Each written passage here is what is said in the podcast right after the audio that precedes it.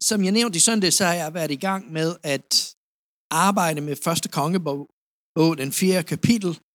Og øh, den fjerde kapitel er der, hvor Salomo han er i gang med at, at sætte sin regerings øh, sin regering i orden. Administrationen og det, han havde så brug for øh, at, øh, at regere i Israel. Og øh, som sagt, det jeg synes er så spændende med det, det er, at øh, jeg synes, der er så meget i den tid, som vi kan sammenligne med vores tid. Øh, vi ved alle sammen, hvordan det endte med Solomon. Vi ved, at, at han begyndte sin tid at arve fra kong David Israel, som aldrig nogensinde havde oplevet så meget fremgang. Havde aldrig oplevet så meget rigdom. Havde aldrig haft så længe med fred. Alt var fantastisk, og det ligner rigtig meget vores tid. Det ligner vores tid i, at vi har aldrig levet i en tid, hvor vi har mere, end vi har i dag. Øh, det kan vi se og høre, når de begynder at diskutere et eller andet politisk, så er det altid om penge. Ikke? Har du lagt mærke til det? Det er altid penge. Og ved du hvad? Jeg har fundet ud af noget. Man kan ikke diskutere penge, hvis man ikke har penge. Ikke? Fordi det er bare et spørgsmål om, hvordan man vil bruge dem. Ikke? Men hvis du ikke har dem, så er det ikke noget at slås over. Ikke?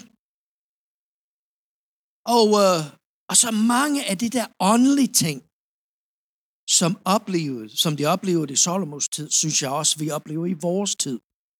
Og det er det, der, der, det er der, hvor Gud kalder os til at være på vagt.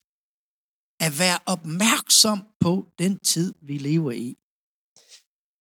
For mange, mange år siden, og det har jeg forklaret eller fortalt før, men jeg havde et øh, professor på universitetet i USA. Han var en rabin, han var jøde, og øh, han sagde altid, Bibelen skal man forstå på mange forskellige lag. Der selvfølgelig er det overfladisk, det er den fortælling generelt set om Israel, men det er ikke en historiebog, sagde han altid. Du skal ikke læse det som en historiebog. Du skal læse det som Guds ord. Og der er rigtig mange lag i det, sagde han altid. Og, og det, man skal sådan tage med, det er, at jamen, hvad er det, Gud siger? Jo, men, jo mere jo graver ned, jo mere levende bliver Guds ord. Og det er det, som, som, som fascinerer mig så meget. Det ved jeg alle sammen. Men, men som jeg var inde på i søndags, det, det der, der virkelig fangede min opmærksomhed, det var, at tingene ikke stemte i en fjerde kapitel af første kongebog. At Salomo, han satte 11 i hans administration og 12 i hans forsyningskæde. Han havde 12 guvernører, og han havde 11 stormænd. Og ved du hvad? Det er så noget, som vi, der skal fange vores opmærksomhed, når vi læser det. Fordi når tingene er i ubalance, så er der noget forkert. Fordi Gud er en Gud af balance. Han er en Gud af en helhed. Og så begyndte jeg sådan at tænke lidt over, jamen hvad er det? Øhm, fordi, fordi det der med at, at have en regering, at have noget, som, som man arbejder med, som er i ubalance, fordi 11 og 12, det gør jo 23, og det, er, det var Israels tal for død. Så det kan ikke ende godt, vel?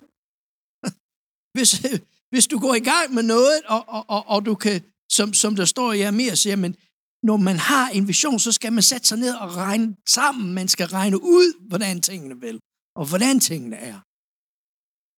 Og hvor var det så forkert? Hvor var det, det han manglede noget?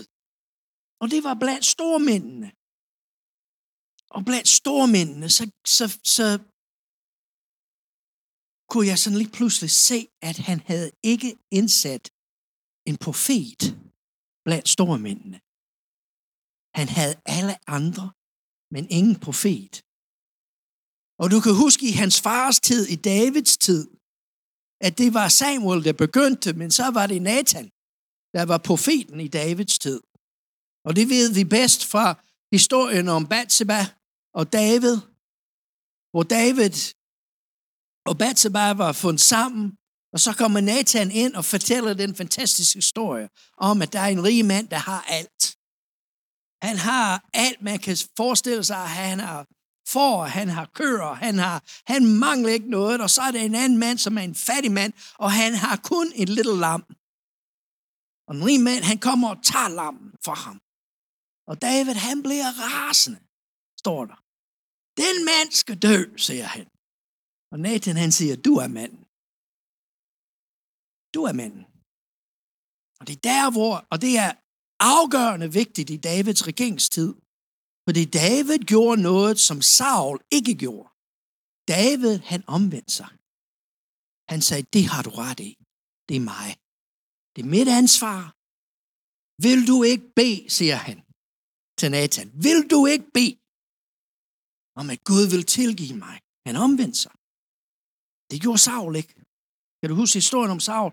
Han får ordet om, at når han besejrer fjenden, at han skal, han skal udrydde fjender. Det gør han ikke. Det gør han ikke. Så kommer Samuel ind og så siger, jamen, hvad er det, jeg hører? Ik? Kan jeg ikke høre kongen af fjenden? Ja, siger Saul. Men det var alle mine rådgivere. De synes, det var en god idé. Kan du ikke, lægge mærke, kan du ikke forstå eller se, hvad han er i gang i? Det er ikke mit ansvar. Det er alle andres ansvar. Ikke? Den har vi fra begyndelsen af. Ikke? Det, det er jo ikke mig, men det var det er en anden. Jamen, de rådgav mig om, at det var det bedste, vi kunne gøre, at tage deres rigdom. Og, og, og, og, og så sagde det var ikke Guds ord. Det var ikke det, Gud sagde. Men det var forskel. Og så er Salomo, han så begynder, og han undlader at tage en profet med. Og det er det, jeg gerne vil snakke lidt om i dag. Jeg vil gerne snakke om vigtigheden af, at vi har den profetiske i vores liv.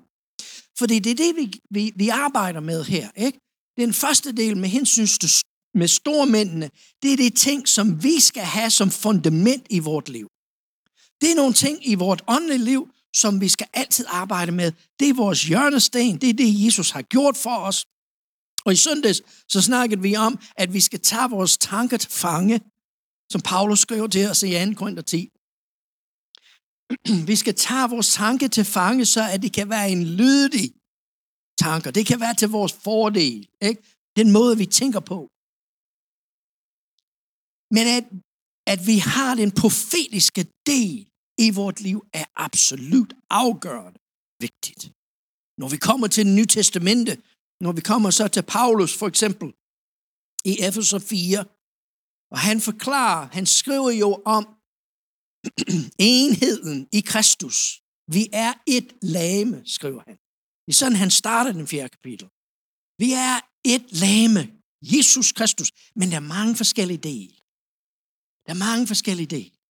Og så kommer han til den 11. vers, og det er der, hvor han skriver, og der er nogen, der er sat i blandt os som apostler, profeter. Det han gør, det er, det er rigtig vigtigt for os at forstå. Fordi Paulus forståelsen efter Jesus opstandelse, det var, at det var blevet flyttet til midt i blandt os. Det var noget, som vi havde i blandt os. Nogen er sendt i blandt jer til at være apostle, profeter, evangelister, lærer og hørter.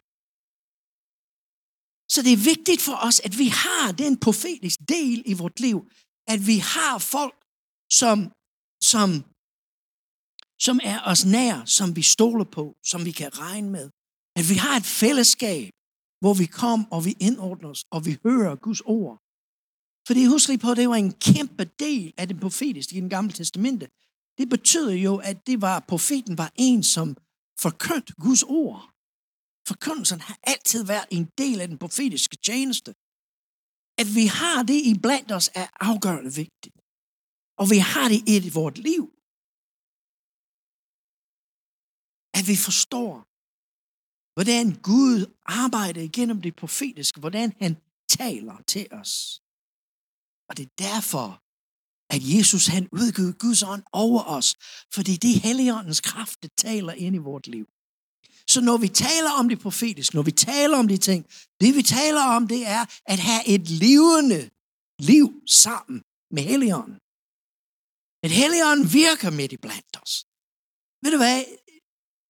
At vi tager tid en søndag formiddag til at åbne op for bøn og tilbedelse, og at prise Herren er ikke for sjov skyld. Det er ikke et spørgsmål om stil, eller hvordan vi gør det. Det er fordi, vi har en grundlæggende tro på, at når vi åbner op som fællesskab, for Helligånden til at komme og betjene os, at han vil gøre det. Og han taler til os, og vi oplever, at han siger noget til os. Og det er vigtigt. Det skal vi have i vort liv. Vi skal have Helligåndens virke. Vi skal have opstandelsens kraften. Og hvis vi prøver at undgå det, eller der sker noget ved det i vort liv, så dør vi. Desværre kan vi se rigtig mange forskellige retninger igennem tiden i kirkens verden, at den dag, vi stoppede med at tillade Helligånd at virke, så døde den kirkeretning. Det har vi oplevet igen og igen. Vi kan se, jeg kan, jeg kan bevise det igen og igen og igen. Menigheder, fordi det var rigtig populært for en 20-30 år siden. Vi skal være så pænt. Ikke? Vi, skal ikke, vi skal ikke have noget mærkeligt for talerstolen, så vi skal, vi skal pakke alt det der med tungtale væk. Ikke? Du kan da bare se igen og igen og igen, hvordan en menighed, som er en pinsemenighed, som tror på Guds ord, men ikke vil lade Helligånden komme til, hvordan de dør. De mister livet. Det er det for os er så vigtigt.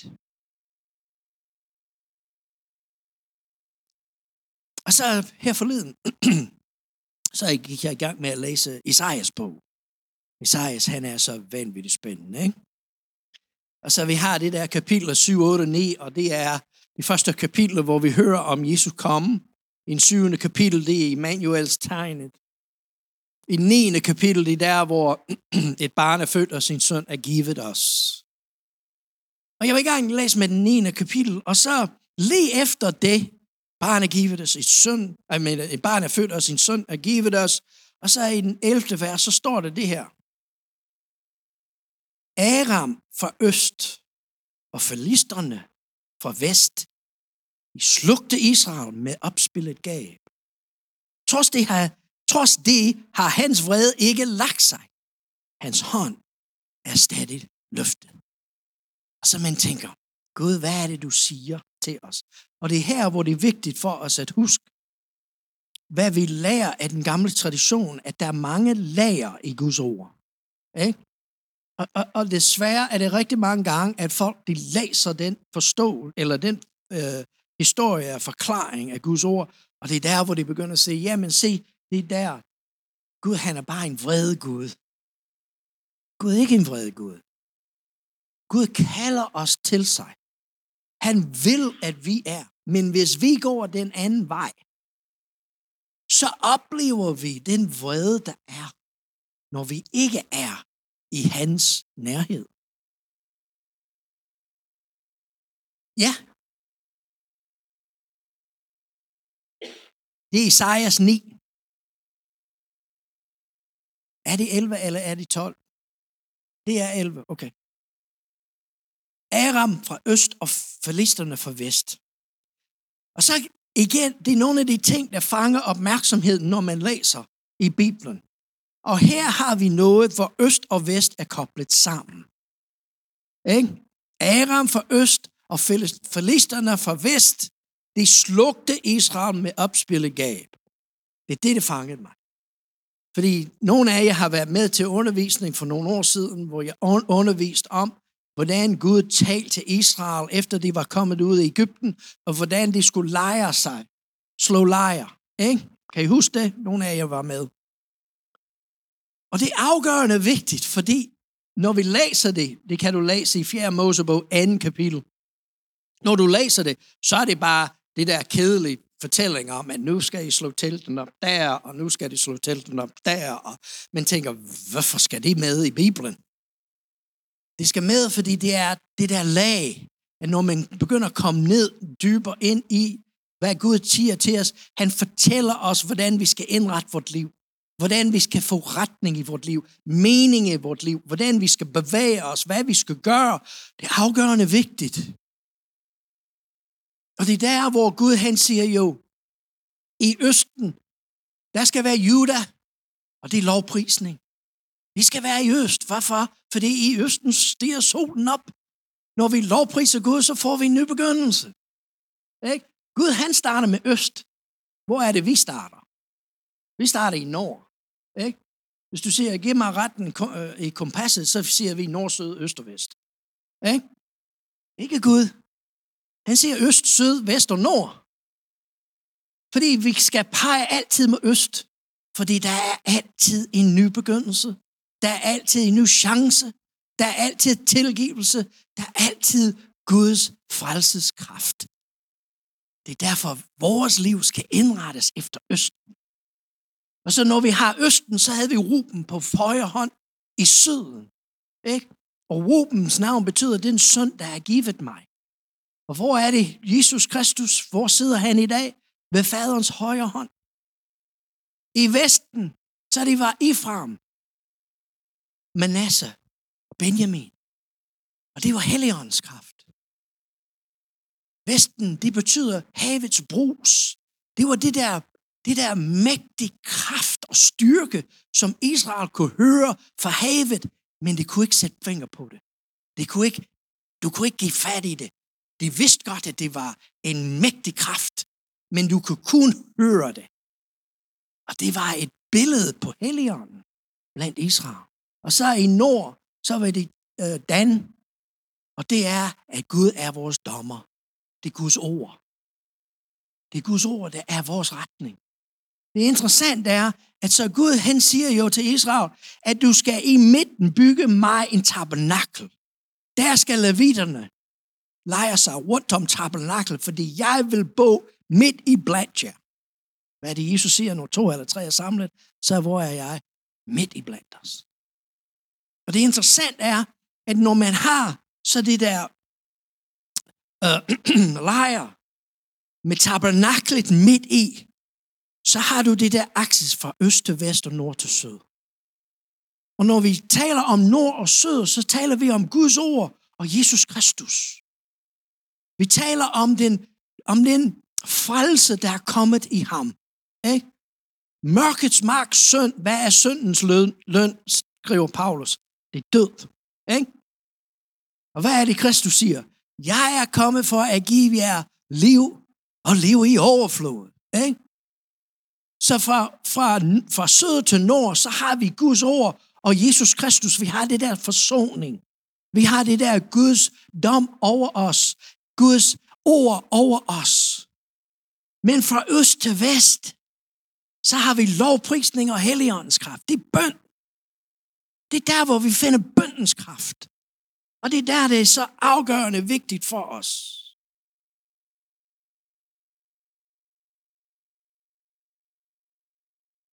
Ja, det gør det. Fordi Juda er større end alle andre. Så hvis du tegner det ud, hvis du går tilbage og tager alle det der, fordi det giver det jo, og det er det, det gør det så, tid, så kedeligt for os, ikke? at Juda han er 75, 423, hvad det nu er. Ikke? Og så er den næste Ruben, han er 40.200, og, hvad? og så tænker man, hvorfor skal det være? Men hvis du tegner det op, så danner det et korsring faktisk. Men det er her, hvor Gud viser os, hvad der er vigtigt. Og det er det der, jeg gerne vil tage fat i i dag, den profetiske. Det er fra øst til vest. Og det er det, der fangede mig i Esajas 9.11. Fordi Gud, han fortæller os, hvad det er, der kan snige sig ind i livet og tager det profetiske fra os. Hvad er det, vi skal være opmærksom på? Det er det, Gud vil, at vi gør, at vi er på vagt. Vi vandrer med ham, men han vil gerne, at vi er optaget af livet sammen med ham. At vi er optaget af at være på vagt. Fordi vi vil holde fast i det, han har givet os. Det er utrolig øh, styrke og magt, der er i at prise Herren og lade Helligånden tale igen. Kan du lægge mærke til, lovprisning og Helligåndens kraft har noget med munden at gøre? Ikke? Det har noget med munden at gøre, ikke? Hvad er det, der står med hensyn til Aram og filisterne? De slugte Israel med opspillet gav. Det har noget med munden at gøre. Og Gud han siger til os, ved du hvad? Hvis I vil være opmærksom på det, og holde fast i det profetiske i, i, i livet, så vil det være sejr. Så vil det være fremgang. Ved du hvorfor? Fordi Gud han siger til Moses, når I skal bevæge jer fra et sted til det andet, så skal du følge den samme mønstre. Når Israel skulle flytte sig fra et sted til det, til det andet sted, så var det Juda, der skulle gå først. Så den måde, så vi, vi, vi ordner livet på, og den måde, vi begynder at, at bevæge os frem, det har med lovprisning at gøre. David, han siger det på den her måde i salme 103 og vers 2. Så langt som øst ligger fra vest, så langt har han fjernet vores sønder fra os. Det er et fantastisk vers. Og det har jeg hørt prædiket om rigtig meget igennem livet. Og det er alt sammen godt, og det er ikke noget af det, der er forkert. Okay? Men det, det der forståelse af det var, at hvis du kigger så på det, så øst er så langt fra vest, at du kan aldrig ramme det. Hvis du begynder øst, så fortsætter du øst hele tiden. Ikke? Du når aldrig vest. Og så langt er, er, er vores søn lagt for Gud, som øst er for vest, og det er rigtigt. Men kig på det fra, mit, fra et, et profetisk perspektiv. Så langt at lovprisning og helligåndens kraft fungerer i vort liv, så forsvinder synd i vort liv. Jeg bliver stillet spørgsmål igen og igen og igen. Jamen, hvordan skal jeg opleve, at det ikke kommer tilbage på mig? Jeg vil gerne være sat fri for noget, men det næste spørgsmål det er, hvordan holder jeg fast i det? Ikke? Det gør du ved. Lovpriser Herren og lad Helligåndens tale ind i dit liv. Du gør det ved at lade Helligånden virke i dit liv. At dit bønneliv er grundlæggende vigtigt. For lovprisning til Helligåndens kraft, så vil synd forsvinde. Der er ingen plads til det i livet, hvis det er det, vi optager af. Der står jo i salme 22, at hvad at Gud han troner på vores lovsang. Gud troner på vores lovsang. Jeg velsigner jer hver eneste gang, vi er samlet. Hvad er den sidste linje i velsignelse? At Herren løfter sit ansigt mod jer og giver jer fred. Det, der står i grundteksten er, at Gud selv kommer til dig og omslutter dig med hans nærvær. Og der, hvor han er, så er der fred, fordi han er stærkest. Han er stærkest. Så i lovprisning, når jeg priser ham, det har ikke noget med sang at gøre. Det har ikke noget med stil at gøre. Det har noget med, at jeg ophøjer ham, og han troner på mit lovsang, og jeg vil gerne, at han troner i mit liv. Fordi når han troner i mit liv, så er det ham, der bestemmer. Og så er det ikke mig, der bestemmer, men så er det heller ikke fjenden, der bestemmer. Og der er så mange mennesker, der mister så meget i livet, fordi de åbner op til, hvad fjenden siger. Nej, jeg vil have Gud, der troner på i mit liv. Og hvordan gør jeg det? Jeg gør det med at lovprise ham. Hvad gør jeg? Med vesten, med Guds kraft, med Helligånden. Det er en mægtig kraft. Det er opstandelsens kraften. Det er det, de hører på pinsedag. Ikke? De hørte det først, fordi det blæste som en mægtig vind. Det er Guds kraft, der blæser igennem vort liv, og det er opstandelsens kraften. Og det er det, vi har brug for. Jeg har brug for opstandelsens kraft i mit liv hele tiden, så jeg lovpriser ham, jeg lovsynger ham, og jeg taler i tunger, jeg lader Helligånden virke i mig, så at synden forsvinder, og han bliver større. Som Johannes siger til os. Jeg skal blive mindre, så han kan blive større så Aram fra øst og forlisterne fra vest, de slugte Israel. Det vil sige, de tog det fra dem. Og det har noget med munden at gøre. Lovprisning og helligånd, tungetal, er noget mundligt. Israel, Guds sejr. Det er, det, det er Guds sejr i vort liv. Vi er en del af Guds plan, Guds frelsesplan. Vi er en del af det, som Gud gjorde for Jakob, hvor han gav ham navnet fra nu af, så skal du hedde Israel. Fordi Gud vil altid sejre i dit liv. Du vil altid opleve Guds overflod. Gud vil altid være den, som er langt ud over alt andet. Men der var noget, der blev slugt af et opstillet gab. Og det, der var sket, og det, der står, det er, at det blev det mistede stemme. Eller sagt på en anden måde, det holdt op med at prise Herren og tale i tunger. Og så er jeg så tilbage til det, jeg snakkede om i begyndelsen, ikke? at så mange gange vi oplever en menighed, og jeg taler mest om vores menighed og pinsemenigheden, at hvis der er en pinsemenighed, der vil pakke det væk, fordi de synes på whatever, det er der, hvor vi mister kraften.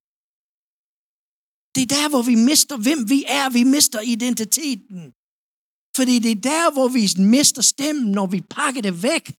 Så er det der, hvor vi bliver slugt af noget andet. Vi bliver simpelthen væk. Og opstille gab, det betyder, at vi går i stykker. At vi bliver brudt i stykker.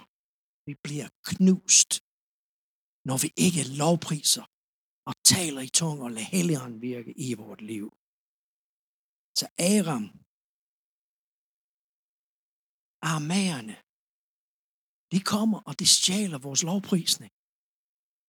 Okay, hvordan? det er et godt spørgsmål, ikke? Okay, men hvordan?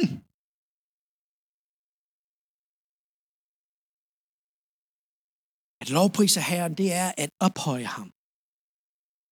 At give ham en højere og mere fornem stilling i vort liv. At ham have det status, som han har, som Gud, som skaberen. Giv ham vigtigheden. Giv ham den store værdi, som han er i vort eget liv. At han er den vigtigste, men der er noget andet. Og at vi er taknemmelige for, at han er den vigtigste i vort liv. Fordi det er ikke altid Gud, når han arbejder med os. Han gør det på en måde, som vi bryder os om. Ikke? Han er vingårds ejeren. Og hvad står der i Johannes 15? Det er ham, der beskærer. Og nogle gange gør det ondt. Men hvorfor gør det han det? Han gør det så, at vi kan, yes, bære frugt. Og endnu mere. Ikke? Men det er der, hvor vi skal være taknemmelige. Så at ophøje ham, at lovprise ham, er at give ham det rette sted i vort liv, Lad ham trone i vort liv, men også være taknemmelig for det.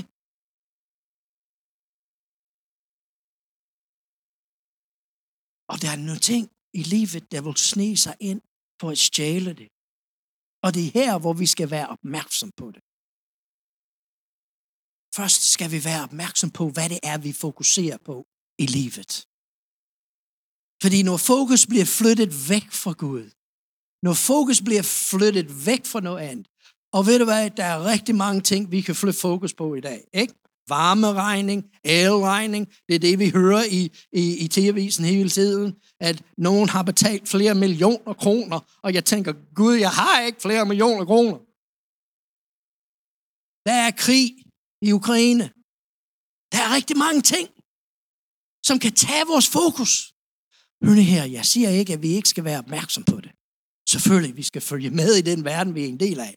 Men det, jeg mener, er, at vi skal se det igennem Guds øjne. Vi skal se det igennem Helligåndens kraft. Vores fokus, det skal være på Gud og lovprisning af ham. Og en af de ting, der vil stjæle det fra os, som vi skal være på vagt overfor, det er vores fokus. Vores opmærksomhed. Det skal være rettet mod ham. Det andet, vi skal være opmærksom på, der vil tage lovprisning fra os, det er vores forståelse af den verden, vi lever i. Og det, vi giver ret til at styre os. Når vi forstår noget, der sker noget i vores hjerne. Forskerne fortæller os, at vores hjerne fungerer ikke, som måske mange tror, det gør. Men når vi forstår noget, så får vi et billede, rent faktisk. Vi får et billede. Og det kan godt være, at det kan være svært for os at sætte ord på det, men der er en forestilling, der er et billede i vort indre. Og det skal vi være opmærksom på, at når Jesus Kristus følger os med den hellige ånd, og vi begynder at prise ham, så bliver vores billede skiftet ud, og vi får et nyt identitet. Vi får et nyt forestilling om, hvem vi er. Og det er det, vi skal holde fast i. Vi skal ikke være sårbare over for, at fjenden kommer til os og siger, ja, ja, det er godt, at du har fået helion. Og det synes jeg er rigtig fint, og du er rigtig god til at tale i tunger. Men husk, du er den, du har altid været. Nej, jeg er ej. Jeg er frelst af Jesu blod. Jeg er født på ny, og jeg er fyldt med den hellige ånd. Og det skal gå ind i mit indre, og det skal vendes om i mit hoved, og jeg skal få et nyt billede af, hvem jeg er. Og hvis jeg ikke er opmærksom på det, så vil fjenden komme ind og stjæle det fra mig. Nej, du er bare sammen den samme. Det er altid, du kæmper med de samme problemer, så du kan lige så godt holde op med at lovprise Herren. Nej, jeg kan ej. Jeg vil fortsætte med at lovprise ham. Det kan da godt være, at jeg kæmper med en hel masse ting. Det kan da godt være, at jeg ikke kan se vejen frem, men jeg vil lovprise ham, fordi han skal trone i mit liv. Det skal være det, der styrer mit liv. Den tredje ting, vi skal være opmærksom på med hensyn til lovprisning, der kan komme ind, snige sig ind og stjæle vores sejr, det er, hvad jeg vil kalde for tro, tryghed, overbevisning. Fordi i det finder vi beskyttelse og sikkerhed. I det finder vi helheden i livet. Når du læser om Israel, når du læser om Guds ord i os, når du læser om Jesus Kristus, så vil du komme på det igen og igen og igen, at Jesus Kristus, han har gjort os helt igen. Han har gjort os helt igen. I det, i det forståelse, at han har genoprettet os, han har gjort os helt. Det er der, hvor jeg finder en beskyttelse i livet, at intet kan skade mig. Jo, der kan være rigtig mange ting, der rammer mig, men det kan ikke skade mig. Og se, fjenden, han vil kaste alt muligt mod dig og ramme dig. Og han vil overbevise dig om, at nu er du skadet. Nej, jeg er ikke skadet, jeg er ramt. Men jeg vil rejse mig, og jeg vil prise min far i himlen endnu en gang. Fordi hans helhed, hans helbredelse skal fungere i mit liv at jeg er i tæt forbindelse med ham og med menigheden. Det er Guds definition af en helhed. Første Apostelsgærning i første kapitel, hvordan var det? Hvor, hvor de var samlet. Det var samlet hvad? I enhed i bøn. Det var en enhed, en helhed. Det er så vigtigt i Guds forståelse, at uden fællesskabet, uden forsamling, så har vi ingen Gud. Det er, når vi er sammen, at Gud er åbenbart. Det er der, hvor vi må så huske lige på, hvad er det, Gud sagde til Moses med hensyn til Israels lejr. I midten af lejren skal du bygge mig en tabernakel. Det skal vi forstå personligt. I mit indre, i mit kerne, kernen af mit liv, der skal være en tabernakel for Gud.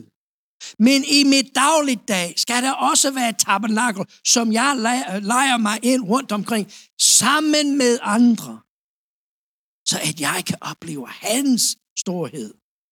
For det er der finder jeg sikkerhed. Fordi jeg vil holde fast i kraften af lovpriser ham. Filisterne, de kommer fra vest. Og det er lidt svært at forstå, eller sætte ord på, skulle jeg sige, filisterne, og hvad det betød for Israel. Fordi Israel havde et, et, et hvad kan man sige, et forståelse af, af filisterne, at det var dem, som altid lokkede dem væk. De vil gerne, at de blev, at de blev en slags øh, udvandrer. Ikke? At de vil gerne lokke dem til at vandre ud af Israel og ind i noget andet. Giver det mening? Det er lidt svært at forstå, det ved jeg godt, men kan du huske øh, historien om Samson? i dommerbogen, ikke? ikke? Han gifter sig først med en filisterkvinde. Og hun lokker ham sådan lidt. Ikke? Og så kommer der, øh, hvad hedder hun? Dalila, ja, tak. Så kommer Dalila, ikke? og hvad er det, de siger til hende? Kan du ikke lokke det ud af ham, finde ud af, hvor hans kraft er? Ikke? Det er det, det betød for dem. Det var dem, som både ned mod havet, men altid prøvede at lokke dem ud af Israel, ud af Guds velsignelse. Prøv jo, at der er ting, som vil komme ind i vores liv, der vil sige til os, at vores bønneliv, vores helligåndsliv, vores tungetaleliv, ikke så vigtigt. Jeg lokker dig ud. Ved du hvad, det er lige så godt, at vi gør det på den måde. Det er lige så godt, at vi gør. Vi kan da gøre det på mange forskellige måder. Ja, det kan vi godt. Men der er intet, der kan erstatte den personlige tid, jeg har med min far i himlen, når jeg åbner mit hjerte og let mit indre tale til ham i et himmelske sprog, som kun min sjæl og ham forstår. At mit sind er sat ud af drift. Der er ikke noget vigtigere, end når vi kommer sammen som en menighed, at vi giver plads til, at vi priser ham, og vi lovsynger ham, og vi taler i tunge, så at Helligånden kan komme ned og betjene os. Det er det, der er så vigtigt for os. Paulus, han skriver i 1. Thessaloniker 5. kapitel, og det var jeg hjemme på for nogle, for, for nogle gange siden.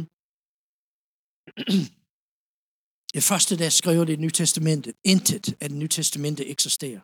Intet. Første Thessaloniker, det er det første brev, som er skrevet. Intet eksisterer af det Nye Testamente, vi har. Alt var nyt. Ikke? Det var folk, der havde hørt om Jesus Kristus. Det, hørt om Jesus Kristus, der havde ingen forståelse af, hvad det var, Israel troede på, og hvem Gud var, eller noget som helst. Det var helt nyt. Paulus, han skriver jo tilbage til menigheden, og han siger i hans afsluttende hilsen, og det må være noget af det vigtigste, han vil gerne sige til en ny gruppe, som er begyndt at lære, hvad det er at følge Jesus Kristus. Vil du være enig med mig i det? Hvad er det, han skriver? Udsluk ikke ånden. Det er hans hilsen på dem. Intet andet i det nye testament er skrevet. Paulus han skriver til dem, udsluk ikke ånden. Renagte ikke profetiske tale. Prøv alt og hold fast i det gode. Prøv alt, men hold fast i det gode. Kan du se forståelsen af, af, af sammenhæng forståelse af fællesskabet, forståelse af forsamling. Det er der, hvor Gud åbenbarer sig i det profetiske. Det er der, hvor Gud taler til os, så at vi kan prøve alt og holde fast i det gode. Der er nogle ting, der vil komme og prøve at tage det fra os. Den kraft, som er det profetiske kraft. Og det er det første. At fjenden vil komme og fortælle os, at det ikke er vigtigt at bede. Det er ikke vigtigt at tale i tunger. Det kan vi godt undvære. Vi har jo troen. Jamen, du kan da gå ud på gaden, og du kan stoppe de næste 100 danskere, du møder. Og langt de fleste af dem vil sige, jo, jo, jeg tror, at der er et eller andet mellem himmel og jord. Ikke? Men kære venner, det er ikke det. Det er ikke det. Det, der er vigtigt, det er, at jeg har noget i mit indre, som kan, som kan følge mig. Som kan genoprette mig, som kan bringe lægedom og helbredelse til mit indre. Og det er derfor fjenden kommer og siger til os, det er ikke vigtigt. Du kan godt slippe for at bede. Du kan godt slippe for at tale i tunger. Gør det bare. Men husk, hvad Jesus siger i Lukas 6. Hvad dit hjerte er fuld af, vil munden løbe over med. Se, grunden til, at jeg åbner op for den hellige ånd og lader ham komme ind og fylde mig, det er, at når jeg taler, så skal det være Gud, der kommer ud. Så hvad, hvad gør fjenden? Han overbeviste dig om, at du skal ikke bede, du skal ikke blive fyldt op. Jamen, hvad kommer ud af dig så? Ingenting. Den anden, vi skal være opmærksom på, det er, at hvis vi vil have Helligåndens kraft, at vi kan prøve det gode, hold fast i det gode, prøv alt. Vi skal være altid villige til at lære. Det største ting, der vil udslukke Guds ånd i vort liv, det er, at vi går i stå. Det er det værste, der kan ske i Guds rige.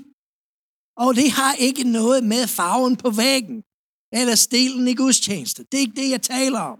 Jeg taler om at grave ned i det lag i Guds ord. Altid være søgende. Altid have en længsel efter at lære, lære mere om ham. Få en stor, større åbenbaring om ham.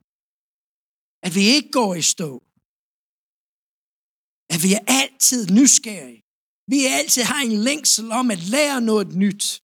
At vi altid har en længsel at vandre sammen med ham, fordi han går til nye steder. Og det steder vil jeg gerne være. Jeg vil gerne opleve, hvad han har. Jeg er taknemmelig for alt det, der er sket. Men hvad har du for mig i fremtiden? Det er det, der er vigtigt. Han vil lede os til de steder, hvor vi kan lære noget om os selv. Er det ikke interessant, at fjenden har overbevist os om at være bange for fremtiden? Der er rigtig mange folk, der er bange for fremtiden. Hvad sker der i morgen? Ikke? Hvad sker der i morgen? Der er ingen af os, der ved. Jeg kan godt fortælle dig, hvad der sker i morgen. Det, der sker i morgen, er, at vi vandrer med Jesus til et sted, hvor han kan åbenbare for os lidt mere af, hvem vi er, og lidt mere, hvad han har gjort for os. Og det er så enormt spændende en vandring sammen med Jesus, at for hver eneste år, der går af mit liv, så jeg kommer til et nyt sted, hvor han kan åbenbare lidt mere af, hvad han virkelig har gjort for mig. Det er det, der holder mig i gang. Det er noget, der bliver nyt hver dag. Det er det, der holder os i gang. Det er det, der skubber os frem. Paul, øh, Paul, David, han skriver i salme 86. Vis mig din vej, her, så jeg kan vandre i din sandhed. Lad mit hjerte alene frygte dit navn. Jeg vil vandre med dig. Hvorfor? Fordi jeg vil vandre i din sandhed. Det er ikke, hvad fortiden siger om mig. Det er ikke, hvad dem omkring mig siger om mig. Men Gud, hvad siger du om mig? Og den eneste måde, han kan gøre det på, det er at lede os ind i en fremtid, hvor han lærer os, hvem vi virkelig er i ham. Lær mig, far. Det er der, hvor vi bliver fornyet. Det er der, hvor vi oplever en fornyelse i vort ånd. Paulus han skriver til Titus, afslutning af hans liv, vi mener, at det er nok den sidste brev, han skrev. Måske anden Timotheus, men det, det blev skrevet lige samtidig. Han skriver til Titus, men der er Gud, vor frelses godhed. Kapitel 3. Og kærlighed til mennesker bliver åbenbart. Frelste han os. Det er i Guds åbenbaring i vort liv, at, han, at vi forstår den frelse mere og mere. Jeg har delt med det før, men der er ting, der er sket i mit liv, som jeg har kæmpet med hele livet, som jeg ikke vidste noget om. Og så lige pludselig, så bliver det åbenbart. Hvorfor? Fordi jeg var kommet til et sted, hvor jeg kunne bære det. Jeg var kommet til et sted, hvor jeg var parat til at tage imod det. Fordi det er altid det næste spørgsmål. Jamen, hvorfor har Gud ikke åbenbart det for mig, den dag han frelste mig? Fordi jeg var ikke klar. Jeg kunne ikke bære det. Jeg kunne ikke have gjort noget. Jeg kunne ikke have rummet det. Han var nødt til at arbejde med mig. Det er ikke fordi, der er noget mangel i ham, der er noget, der mangler i mig. Så han gik i gang med helbredelse. Han gik i gang med lægedom, for at bringe mig til et sted, hvor han kunne sige, Joe, det skete på grund af det. Oh, ja, nu kan jeg forstå det. Nu er der sammenhæng. Nu er der åbenbaring. Nu kan jeg gå videre. Det er der, hvor vi bliver åbenbart. Han frelster os. Ikke fordi vi gjorde ikke fordi vi havde gjort retfærdige gerninger, men fordi han er barmhjertig. Det gjorde han ved det bad, det genføder og fornyer ved Helligånden. Hvis du vil være renset, så skal det være dybt med den hellige ånd. Det er det, Johannes døber siger til os. Han siger til os, men jeg døber med vand. Men den, der kommer efter mig, Jesus Kristus, hvad vil han døbe os med? Helligåndens ild. Amen. Det fornyer os. Og den sidste, som vi skal være opmærksom på, så vi ikke mister Helligåndens kraft i vort liv, det er, at vi skal altid være opmærksom på, at vi har fået en ny identitet i ham. Det skal være Helligåndens kraft, det definerer, hvem jeg er. Og ikke den tid, jeg lever i. Ikke den, jeg er sammen med. Ikke mig selv. Men det er det Helligåndens åbenbaring i mit liv, det giver mig identitet.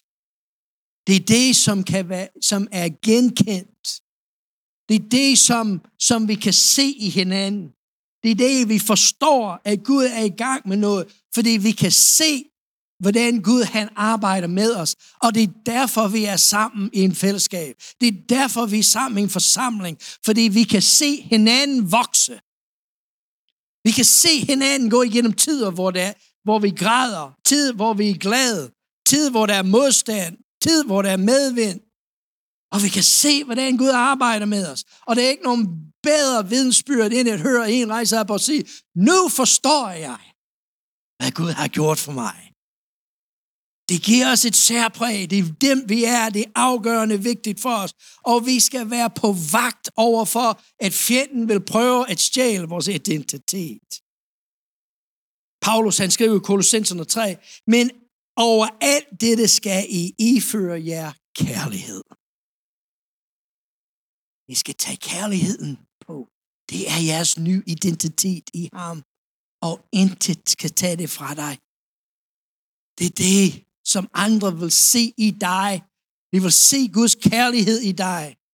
De vil se, hvad Gud har gjort for dig. De vil se, hvem du er blevet for dig, men de vil også opleve et menneske, som har lært ved Helligåndens kraft, hvordan vi kan sige ja, og hvordan vi kan sige nej.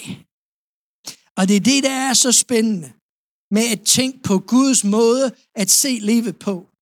At så langt øst er for vest, så har han fjernet mine sønder for lovprisning til Helligåndens kraft. At jeg har Jesus Kristus på min højre hånd, og jeg har Guds ord på min venstre hånd. Den glemmer vi nogle gange. Den højre hånd, det er ja-siden. Peter, han siger til os på pinsedag, ikke?